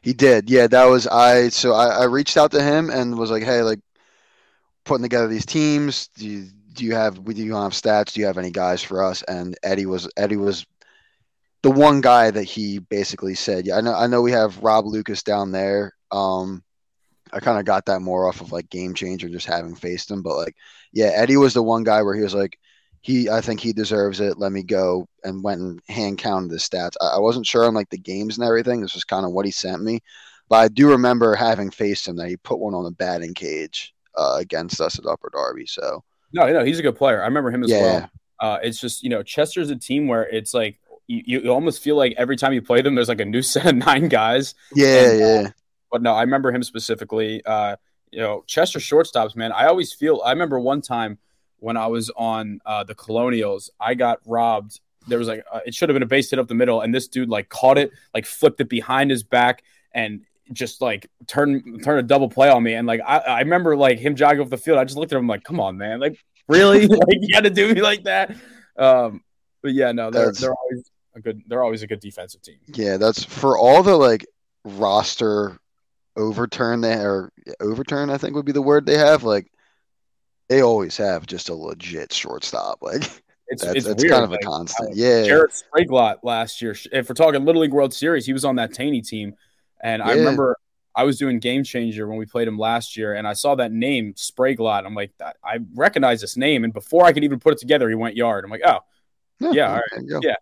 Yeah. Um, all right, let's move on here. Third base. Quick shout out to the Penn State Baseball Club. That is where Pat Mannix plays right now, going into his sophomore year. Springfield Colonials, nice solid year. 265, 751 OPS you know, looking around, like this isn't a shot at Pat, but like third base was a little bit on the weaker side compared to what we usually would see. Uh, but you know, Pat plays a very clean third base. He started the season hot. He kind of trailed off a little at the end, but you know, for someone that had never played in the Delco League before this year and was basically just asking around for teams, I think Springfield was happy to have him.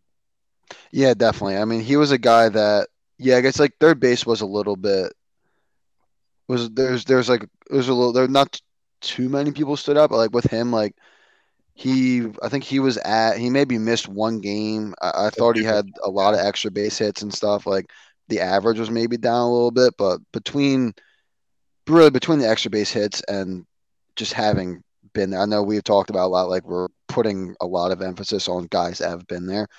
Um, yeah, um, he seemed he seemed like the guy for the second team, really. Yeah, yeah, we're going to talk about that in a second um, when we talk about Alden. But uh, we'll move on here. Joey Supa, our designated hitter, the heart and soul of the Upper Darby Blue Sox, 346 average, 962 OPS. Uh, that one homer was against us in that Delco League Finals game. But know, Joey is just, I mean, playing something, he's just a good hitter. Like he's he's a good hitter. I would put him on this team solely for vibes, personally. Just a great great guy to be around. Uh, but I mean, I feel like his numbers are pretty much this just every year 346 you know 962 like they're they're all just like elite numbers Yeah, but, I mean, so if we're going off vibes, like he's clear first team. oh, he's probably yeah, no i meant just on the list in general Oh yeah, yeah, but um, yeah, no, it it was really just like again, like we talked about with Steve, we talked about the Yates, like another year, like this is just what he does, and it just kind of a clear second team. I'm sure the statue of him will be up at O'Hara or Kerrfield somewhere, like so- sometime soon. yeah Um, but yeah, dude, he again, like just another great year for him. Yeah. All right let's move on to the outfield here now we were kind of alluding to it alden mathis is one of if not the best hitter in this entire league but he didn't really join us until very late in the season like i think it might have been with like eight games left. He showed up and played seven in a row. Uh, but i mean 1173 ops he had two homers hit one on the roof at devon which only him and wells did. 417 average not to mention an absolute cannon from center field. Oh yeah, I mean he's, I, would say, pretty easily the best player in the league. I don't think there's there, there's people who are close, but I still think it, it's him. all around player yeah, just, uh, he does he does everything incredibly well. And to be fair, he got drafted last year. Like he's Yeah. a professional level baseball player absolutely. playing in the Delco League. You don't Yeah. get too many of those all the time. Um, but yeah, no, he he had a really good year. yeah, it was great to have him back. Especially cool to see him him, Cam, and Owen Mathis all playing together, uh, which you know, assuming hopefully that Alden gets a chance to play uh, somewhere else next year, might not happen again. But uh, great guys to be around. All right, let's move on here. These numbers jumped off the page. Adam Fine, uh, Upper Darby Blue Sox. So, you know, 306 average, 938 OPS, good numbers. Don't get me wrong. 18 stolen bases was what I really looked at. I'm like, holy cow.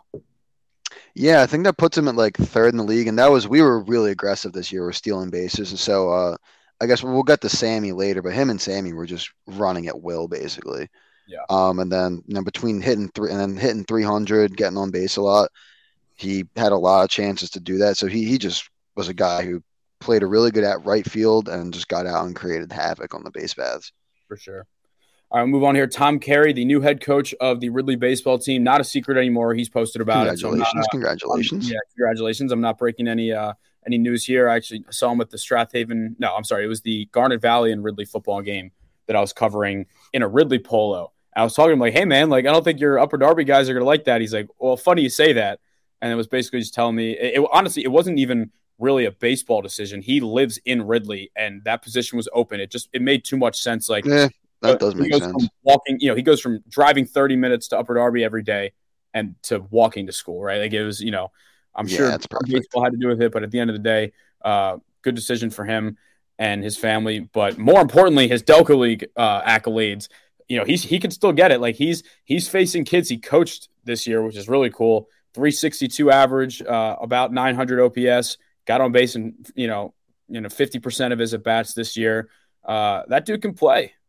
Yeah, I mean he's just always a tough AB. Like very good hitter, and there's never like always a guy you gotta look out for. So that uh, another just guy who you know he showed up a lot too, I think, and definitely a deserving on the second team. Yeah, he's got some dad strength in there. I know he's got a little. Oh uh, yeah, little kid. All right, uh, let's talk about our pitching staff. We've uh, spent a little more time on this than I think we'd like, so we'll try and uh, speed it up and, and, go through that. But Josh Lillis, uh, Sun Valley guy, pitching on his home mound for the Aston Valley Knights. Great summer for him, 258 ERA. I faced him one time actually in the Edco League, and I got to see firsthand why he was so good for Sun Valley this year. His splitter might be like one of the single best pitches I've personally faced just for someone that's pitched in the Delco League. Like, a good splitter is hard to come by at this level, at this age, too. yeah, dude, he's nasty, man. He'll just like. I feel like he's a dude who seems to have like a rubber arm too. He was the, the playoff game I went to cover when they were playing the Black Sox. In the midst of throwing a complete game, he was going in between innings out to the bullpen and like working on pitches and then going back and like just insane stuff coming out of him. They're they're gonna love him. They're gonna love him at Miz's fault. Miz is a gritty program. So Oh yeah. uh, next up, we got Frank Parati from Upper Darby, and I hate to say this, but his numbers would be a lot better if it wasn't for that tough outing in the finals. You know, he ended the year five and one, uh, 29 innings, 2.12 ERA. I think before that, his ERA looked a lot better. But hey, I mean, tough outings happen, and they're put kind of in a microscope when the sample size for the whole season, you know, is is a little bit smaller. But uh, he's a DeSales guy. Yep, yep. The sa- Uh, yeah. uh, junior junior year at DeSales. Yeah. Yeah. Yeah, Well- so I, you know, I, I obviously only got to see him pitch uh, when it wasn't his best day. But what can you say about him? Um, yeah, I mean, besides the one day that wasn't his best day, he was just on and really lights out. Like generally, probably leading up to like our best pitcher. Um, in terms of he would just get the ball, go seven, and it'd be seven innings of one run baseball. You know, it, it was a tough. I think he was coming back from like a vacation and every, like that where he was probably away from baseball for a while. It, you know, and bag off games happen. So it was a tough one there in the finals, and yeah, his numbers probably would look insane without that. Um, but he had an incredible year. Uh, he really stepped up and I guess took over. I mean, I guess Johnny was still the ace, but took over that number two guy who's just going to shut you down. So uh, I'm excited to see where he's at next year when he gets back. Yep.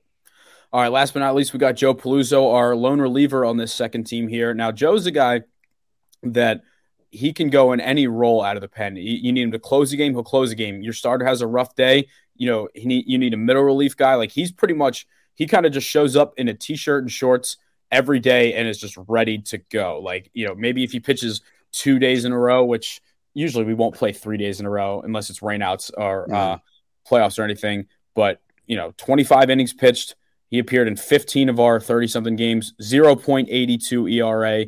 You know, he really doesn't throw like like astonishingly hard. Like he's obviously, you know, throws decently hard, but it's a slider. I think that really is what, you know, makes him very effective in this league. And, you know, he was another guy that he will want to put him on the first team, but there were there were starters that just had incredible numbers that second team felt right for uh for what he brought to the table. But yeah, he's he's someone that I trust in any situation and he's got some big outs for us.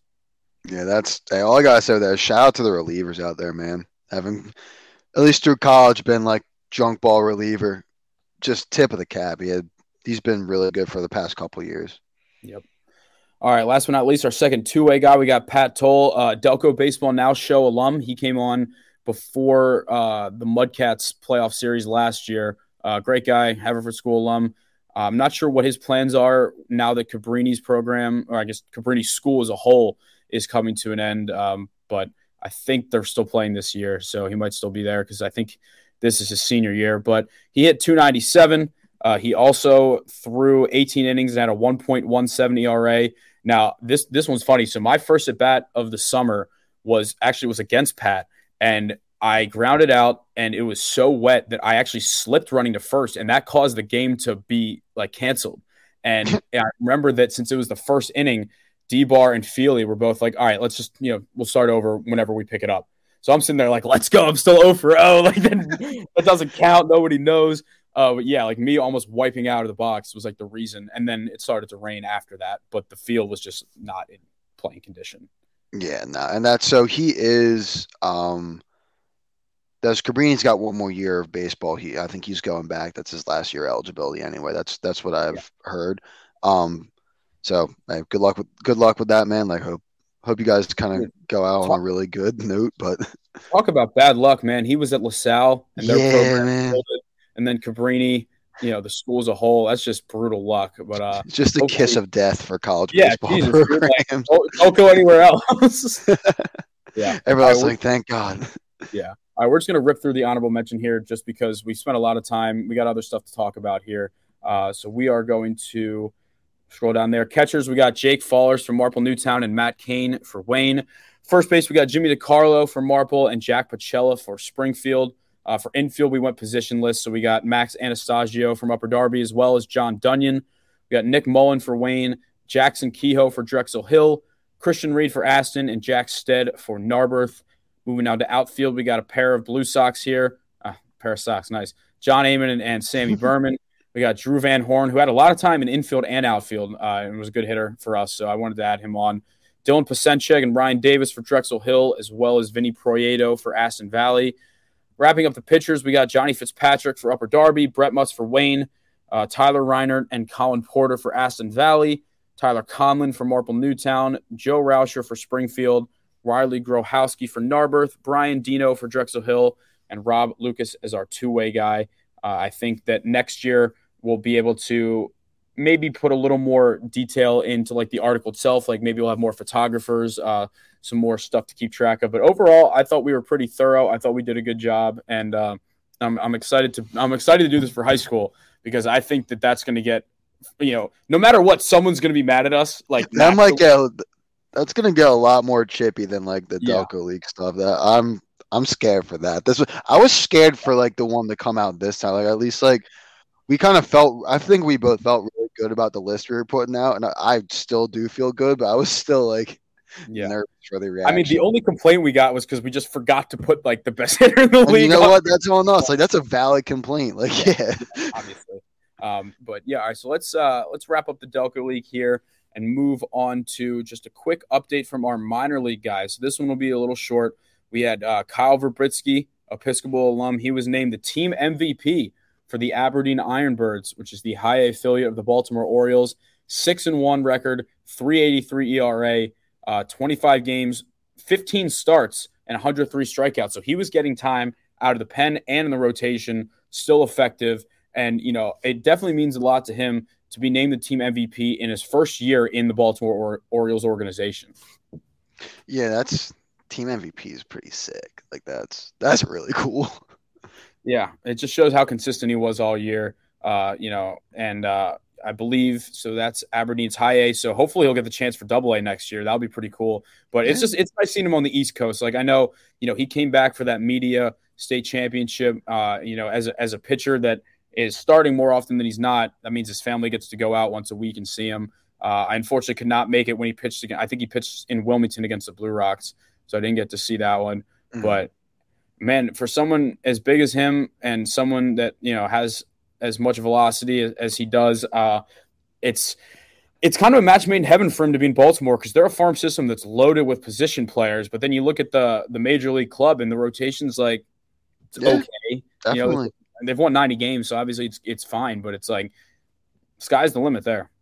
Yeah, that's big and throw hard with good stuff, which is what he is. Like, yep, that's something that people, be it a starter or a reliever, like you can do something with that at yep. a major league level. So that's and team MVP having the year he had, like I think he's put himself in a really good position to kind of move up the ranks. For sure. All right, let's move on here to Kevin McGonigal because his Lakeland Flying Tigers, great name, great name.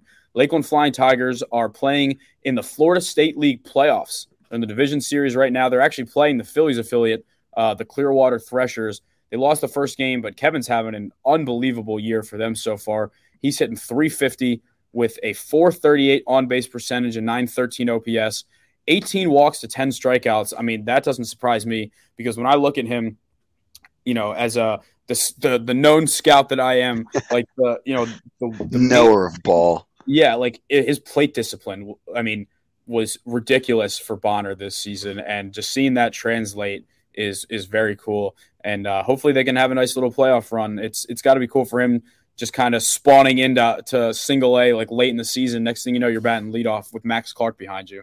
Yeah, it's a pretty sick, and that's it's cool that they got like the playoff thing, so he gets a little bit of that kind of highly competitive. You know, it's a little bit like a higher. I don't know what I guess yeah, I guess more competitive kind of level that they're going to get to see him at. So hopefully he does well in that series. I mean, it's hard to root against the Phillies farm team. you know, you gotta yeah, gotta root for the hometown, but also gotta root for the hometown kid. So for sure, yeah, shout out to him. All right, last but not least, this is one that we were very confused when we were prepping for the show and putting this on here. So, for anyone that doesn't know him, Andrew Bechtold was a Garnet Valley alum. I think Ben, I think he was the year above you, maybe two years above you uh, at Garnet Valley, and he got drafted by the Minnesota Twins fairly high, I think like fifth round, and signed mm-hmm. with them out of high school. Uh, he's had a good minor league career. He's he's got an 800 OPS as a hitter in the uh, the Twins AAA team, the St. Paul Saints. But what we noticed when looking at his baseball reference is he had 15 appearances as a pitcher and that started making me think like oh i guess he's like a you know a position player pitching you know whenever the the, the saints are in like a blowout game he's the one that goes in then i found a video on twitter of him pitching in a three nothing game and i realized he's throwing 97 miles an hour and might be trying to convert to a two-way player yeah that's i mean uh, yeah i don't know what like the plan is but i don't think we've really is he still hitting so he hasn't, from what I've seen, he hasn't been in the lineup recently. I don't know if that's like a production thing. They're trying to get other. It's funny. We actually okay. said on the last show when we were talking about Royce Lewis on the Twins that were like, oh, maybe he should find, you know, Bechtold should find a new position to make the majors. We maybe weren't talking trying. about pitcher.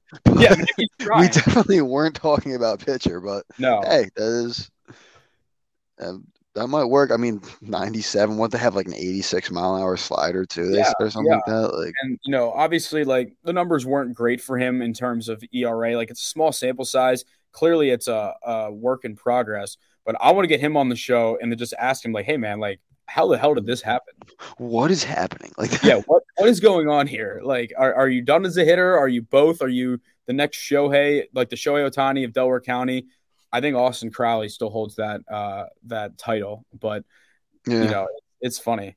So, well, I mean, if he's doing it at the major league level, then I, I think he kind of has earned that title. Yeah, in my I want to see. Opinion. I want to see. Obviously, we had Shohei as a starter and a hitter. I want to see a position player that's a closer. I want to see someone play eight innings in left field, then jog in to pitch the ninth inning. We might have our guy here. like, yeah. it yeah, might we'll be Bechtold. Yeah, we'll be the we'll be the first to uh to. we to called it. Yeah. We called it when when he's in like a year when he's doing that.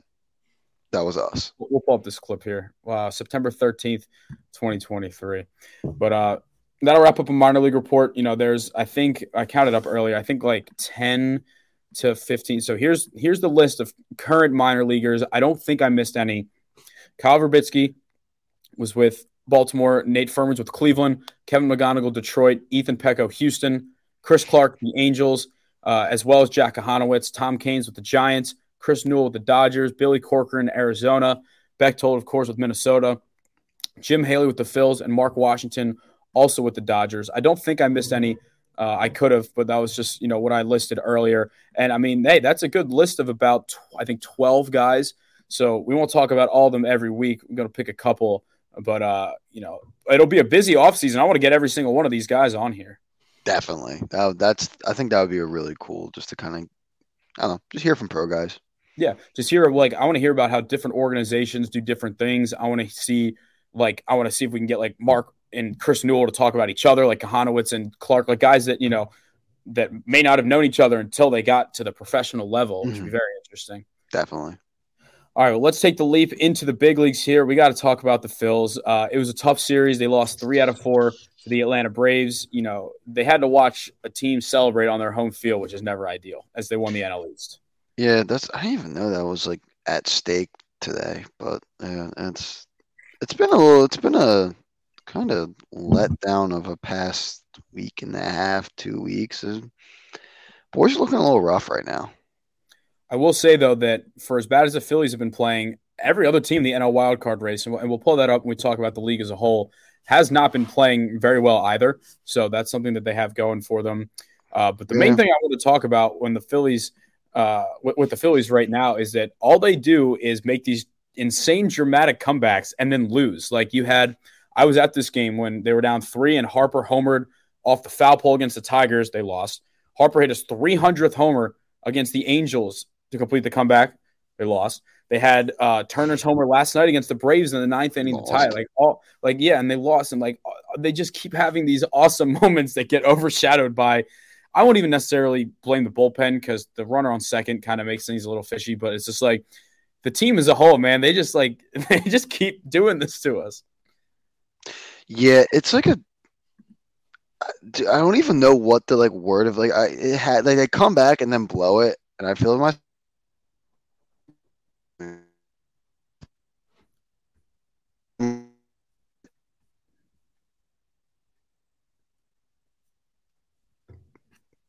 You can you hear me? I can now. It froze for a little. Yeah, we lost it for a second. Yeah. Um, but yeah, no, it's just been. I don't know. Like, I don't know if this is appropriate, but like, just getting kind of getting blue balled right now. like, yeah, yeah. I mean, that's that's kind of what I was thinking too, and that's you know, uh, it, this is a this is a rated R Delco baseball podcast, so it's okay. Yeah, like a PG thirteen. Uh, parental guidance recommended, but not. Yeah, not you might have a few questions, but yeah, and we got answers too. Yeah, no, it's just frustrating. Um, with that being said, like I know they lost the series, but the, two of those games were very winnable. The last game, I mean, Spencer Strider is one of the best pitchers in the league. Mm-hmm. They kind of just, I don't know, the energy wasn't there. I didn't like that. But with that being said, they will go into St. Louis this weekend. St. Louis team that played the Orioles well this week, but it's still eh, one of the lower, you know, lower teams in the league that anything less than two out of three is unacceptable. They should they should sweep this team real realistically. Yeah, they, they got to go. I mean, they've done well in St. Louis. You know, shout out the wild card series last year, but um, yeah, uh, uh, going in here and like getting a sweep would just do so much to kind of get the momentum going. Uh, it would, it would be nice to at least just go in and see them have a couple like shut down three innings out of the bullpen. Yeah, I, I yeah. think of all the groups that need to see that, like it's the bullpen right now. They they need to get some momentum going. Yeah, and it's crazy that I, I do trust Craig Kimbrel. He's been a little lackluster lately. I still do trust him. Mm-hmm. But that being said, I swear the arm I trust most in the bullpen is Jeff Hoffman. Like every time he comes on, he he's someone that's just locked down. And I was skeptical earlier in the year, but I mean, Seranthony hasn't been himself. Alvarado's still kind of figuring out coming back from the injury, and it's a shame because how good he was before he got hurt you know, Dylan Covey, get off my baseball team, mm-hmm. plain and simple. Uh, you know, there's just like Andrew Bellatti is nowhere near where he was last year. He got sent down. Junior Marte, I don't trust him either. I'm I'm worried. I'm worried about this team. I, I think that it's going to be very difficult for them to beat the Braves in a series. With that being said, they get them in five instead of seven if they are to hold on mm-hmm. to this top or, or second wild card.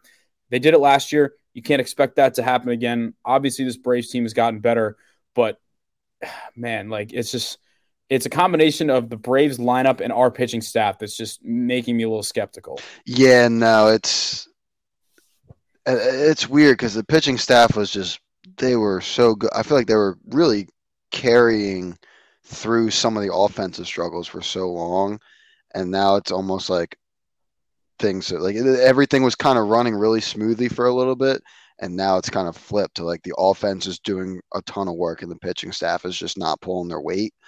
So yeah, I'm. I mean, there's still time to kind of right the ship before playoffs, but yeah, I'm a little worried about them. But like, I, shout out the boy Jeff Hoffman. He's been elite. Also, yeah. fun fact: Eric Sim hit a lefty home run off him on a YouTube video. Was, on, was it in his like, the the garage or was an actual game? No, no, it was a generally like they were at a field. He hit a left. He hit a home run left-handed off of Jeff Hoffman, and since then, Jeff Hoffman has just gone crazy. Um, that's his villain arc. It's like I'm not letting that happen again. I, like it literally was. I think it was two, not last winter, but the winter before. I don't really know what he did last year, but like, dude, he he's been up and killing it this year. Yeah. I think that was that was kind of like the uh, I don't know if you've seen the new Spider Man, but like the canon the canon moment or whatever. yeah. Great film. Great film. Oh, dude, um, incredible. All right, let's talk. Let's talk playoff rotation here because you know Zack Wheeler starting game one. That's, in my opinion, the only spot that should be solidified. Like you know, when you hear Rob Thomson on the interviews, he's like, "Yeah, it's going to be Wheeler, Nola, Ranger, and Taijuan Walker," which conventionally does make the most sense. With that being said, Cristopher Sanchez, I trust maybe the second most in the rotation. Like Nola has been awful. Ranger, I do trust Ranger when it matters. He's a little, mm-hmm. he's just been a little inconsistent this year. Like, am I crazy to want Ranger to start game two of the wild card series if it's not Sanchez? Um, no, I don't think so. Yeah, I don't think you're crazy. I mean, like, I think at the end of the day, it's going to end up being Nola. I don't think anyone's done particularly well enough to justify it not being Nola. Yeah. Even as bad as he's been. Um, I think, actually, no, finish what you're saying. Oh no, I, I kind of was. There, there was going to be a thought. That was my uh oh god, what's the like spoken pause or whatever? Or I was, I was letting myself think a little bit more. There there yeah. wasn't really much coming after that. Dramatic pause.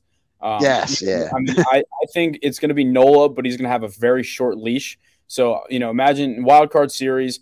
I would hope that even win or lose, Zack Wheeler should give us six or seven, which would mm-hmm. help the bullpen in, in a huge way.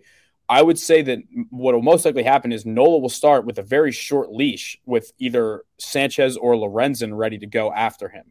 That's probably yeah, going to happen. I like that too because and that is like having Sanchez and Lorenzen. That's so it's weird. Like I feel like Taijuan Walker almost has to start because I don't trust. Like I don't know. Like he's he's kind of one of the one dude there that's like, or not outside of Nola and Wheeler. I feel like he's the one dude where like he's just kind of set in stone, like he's a starter. Like I, I don't yeah. know that he's able to do that. Ranger, I think, can come out of the pen, and Sanchez and Lorenzen absolutely can. So it's cool. It's going to be nice. Like as much as Lorenzen's been struggling recently, like it's going to be nice to have two dudes and probably him and Sanchez that are capable of coming out of the pen and you know either eating innings when you need it or keeping you in a game or like something like that. Yeah, they haven't really had the long relief guys uh, that they trust this year, so that could be a big part of it. Um, all right, so last thing I'll talk about the Phils before we just take a quick look at this weekend, if they have the pitching matchups up, is Trea Turner's just absolute tear. I mean, when we did the standing ovation, we hoped it would get him back to just being a competent baseball player, and he decided just to have like the best hot streak in. May, I want obviously not baseball history, but the best hot streak, for, uh, maybe a shortstop has ever had. I mean, 11 homers in 14 games. Like, how many shortstops don't even hit 11 homers during the season? Uh, a lot. I mean, probably less nowadays, but still a lot. He was. He's had to have had the best hot streak this year of anyone. I don't know that has anyone done. I mean, Julio Rodriguez had that span where he had like 20 yeah. hits in four or five games, but uh, in terms of power, probably not. Yeah, I was about to say like he's been. It's been every night for him since things clicked, and it was cool. It was cool. You could see like the exact moment things clicked. It was I forget who was against, but it was that, like that one home run where you could just tell Trea was back. Yeah. and for oh, sure. he's been going ever since. Yeah, big part of the lineup. Uh, I would just love to see everyone hot at the same time. But uh, Yeah, well, let's talk about this upcoming weekend. So uh, Aaron Nola will start on Friday night. It'll be an eight fifteen start. It's an Apple TV game, so I will not be watching that. No, um, yeah, gross. He'll be facing Zack Thompson. Don't know much about him. Won't pretend like I know too much about him. Ranger Suarez against Miles Mikolas, who I'll just remember for letting Harper get hot by hanging just a meaty curveball in that wild card game. And then it'll be Walker and Dakota Hudson. I mean, they teed off on these guys like two weeks ago, yeah, beatable. and they play the Braves again next week. So they, they got to get these wins here. Yeah, that's try and try and get through against St. Louis, get hot, and run it back against the Braves. Man, make them give them something to think about going in the playoffs. They got the NL East locked up. Like you beat them, maybe a little bit of doubt creeps in, and that, that can go a long way. Here's what I'll say about the Braves. And the last thing, I think the Braves are obviously one of the best offenses of all time. Great team. With that being said, they kind of have, and this kind of starts with Acuna. I, I think as a baseball player, he's a star, obviously. But you saw last year when things don't go his way, he kind of just becomes like pouty. Like, you know, he didn't, he, he's not like always mm. running things out. He, he didn't back up the outfielder on that inside the Parker. Like, he's just kind of like, I don't know. He doesn't strike me as the guy that when things are going against him, he's got that dog in him to just like, you know, turn things around. Like he doesn't really seem like a, the leader in that regard. But when things are going great, things are going great. Yeah, no, that's my my lone hope still is Atlanta is the city of chokers. Like 28-3 is just keeping me. That's not even a baseball thing. Like 28-3 is just keeping me going. Yeah, And, then I guess 3-1 to the Dodgers too. yeah, so- well, and the well, the year they won the World Series, it was the year they had no expectations, right? Like Acuna Yeah. was hurt.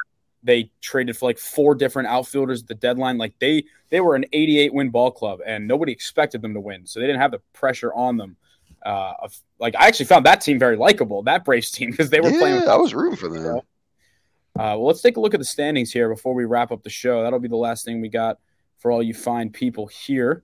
Uh, just take a quick look. We'll start with the NL here. Obviously, the Braves just won the division, 96 and 50, plus 242 run differential. They'll be the one seed. Dodgers will be the two seed. And, you know, the NL Central is not quite decided yet. It's probably going to be the Brewers.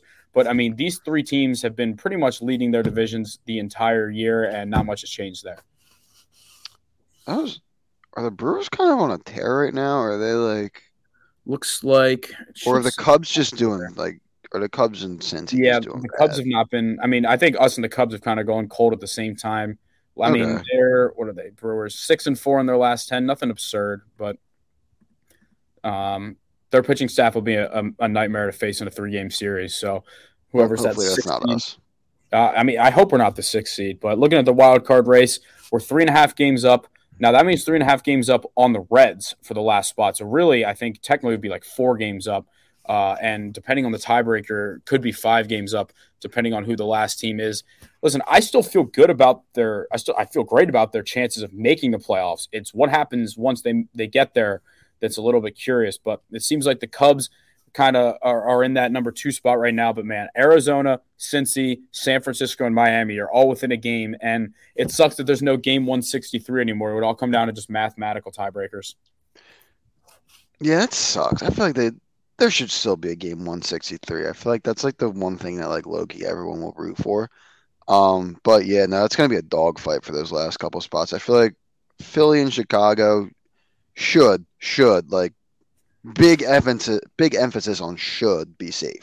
Yeah. Um, but it's gonna be it's gonna be a lot of fun. Like wa- watch following those kind of final four teams down down the stretch here.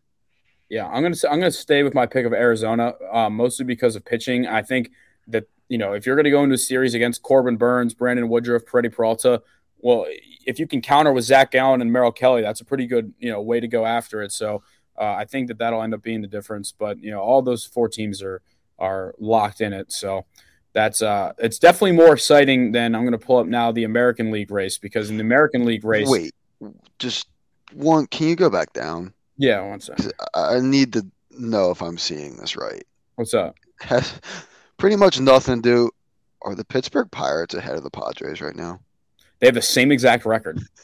Let's go. which is actually yeah that's i didn't even notice that either that's, Let's go. that's I think awesome. I mean, obviously the Padres nightmare season. Like you look at their expected win loss and says seventy nine and sixty seven, which is our record, and they're like they're just brutal in close games. Uh, the Pirates' I mean, expected win loss is sixty four and eighty two. Theirs is seventy nine. For them, uh, a lot of Pirates fans on the baseball club that you know just want some hope. But um, all right, yeah, no, that's you're you're absolutely right there. All right, let's move okay. to the AL. I need um, to point that out. Yeah, no, you're right. A uh, big, big, big series coming up this weekend between the Baltimore Orioles and the Tampa Bay Rays. It's a four game series that, for all intents and purposes, will decide the division because right now the Baltimore Orioles are 91 and 54 and the Rays are 90 and 57. Biggest series for the Orioles in six, seven years, probably. I believe it's in, no, it's in Baltimore. It's in Baltimore. So that'll pretty much be for the division. Loser that is basically guaranteed to be the one seed uh, excuse me, the top wild card spot and take on uh, either Texas, Seattle, or Toronto. Now, I thought the Texas Rangers were kind of left for dead, but they've went into Toronto and won the first three out of that four game series to put themselves back in it. I, good for them, man. Like I was, I thought they were done. Like I thought it was just gonna go downhill from there. But hey, a little bit of life starting to turn things around. Like that's good. Like kind of come back from the brink of death.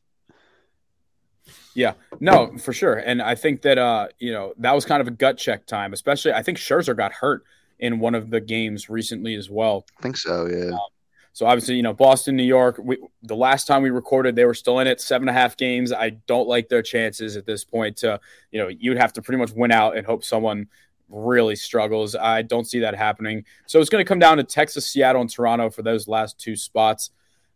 I mean, at this point, man, Texas is going to have that tiebreaker for if they were to finish with the same record. So I would like to think that Texas has a, a spot in there as well. But man, even you know, Texas is only two games back from Houston. Like I just I want to see Houston, Texas, and Seattle make it. Nothing against the Blue Jays, but I want to see three teams from the same division. Yeah, no, that that would be pretty cool. I think like th- this is another one where it's going to be really weird where you have Texas and Seattle, or and even like you could throw Houston in this. They're all still really going for the division, and then, and in a weird way, like once the division's wrapped up, none of them are really certain that they like one of them might be missing a wild card depending on yeah. how Toronto does. It's going to be a again like just a really good. I feel like we, we got really lucky with this year. We're just like there's a lot of teams just battling going down the stretch. Yeah, and I think that extra wild card spot, you know, does amazing things, especially for teams that were going to sell originally but aren't anymore. Yeah. Um, I think I lost my train of thought there, but yeah, no, it was. Uh, I remember what I was going to say. It kind of reminded me of the time a couple years ago where the White Sox were leading the division like the entire season, and it was either the Twins or uh, at the time the Indians like stole the division with like a week left and and they won it. And since they won it, the the White Sox didn't have a good enough record to make the wild card game, so they went from being in a playoff spot like the entire season to just not making it at all. Yeah, no, it is very. It will or could be very similar to that. That's going to be, um, it's going to be fun. That's shout out. Like, I feel like people have complained a lot about the uh, some of the decisions the MLB has made with rules. I think the sixth wild card was a winner. Uh, yeah. That's been, it's it's created a little bit more chaos and like also, like you said, like has made and Phillies might be a little bit to thank for that. Has made more teams more inclined to buy at the deadline. For sure. All right, wow this is this is probably the longest episode in show history. Uh, it's almost midnight here on the East Coast, but we know we have, we got a lot to talk about, so we wanted to make sure we got that that done. Uh, but we appreciate everybody tuning in here. Uh, I'm really liking what we're seeing from the YouTube stuff so far. I'm sure there's people still listening, uh, audio only. Uh, if you don't know about it yet, go subscribe on our YouTube channels. I think it's just called Delco Baseball now. Follow us on all social medias Instagram, Twitter, Facebook, Delco Baseball. Um, as always, thank you all for tuning in, and we'll see you next time.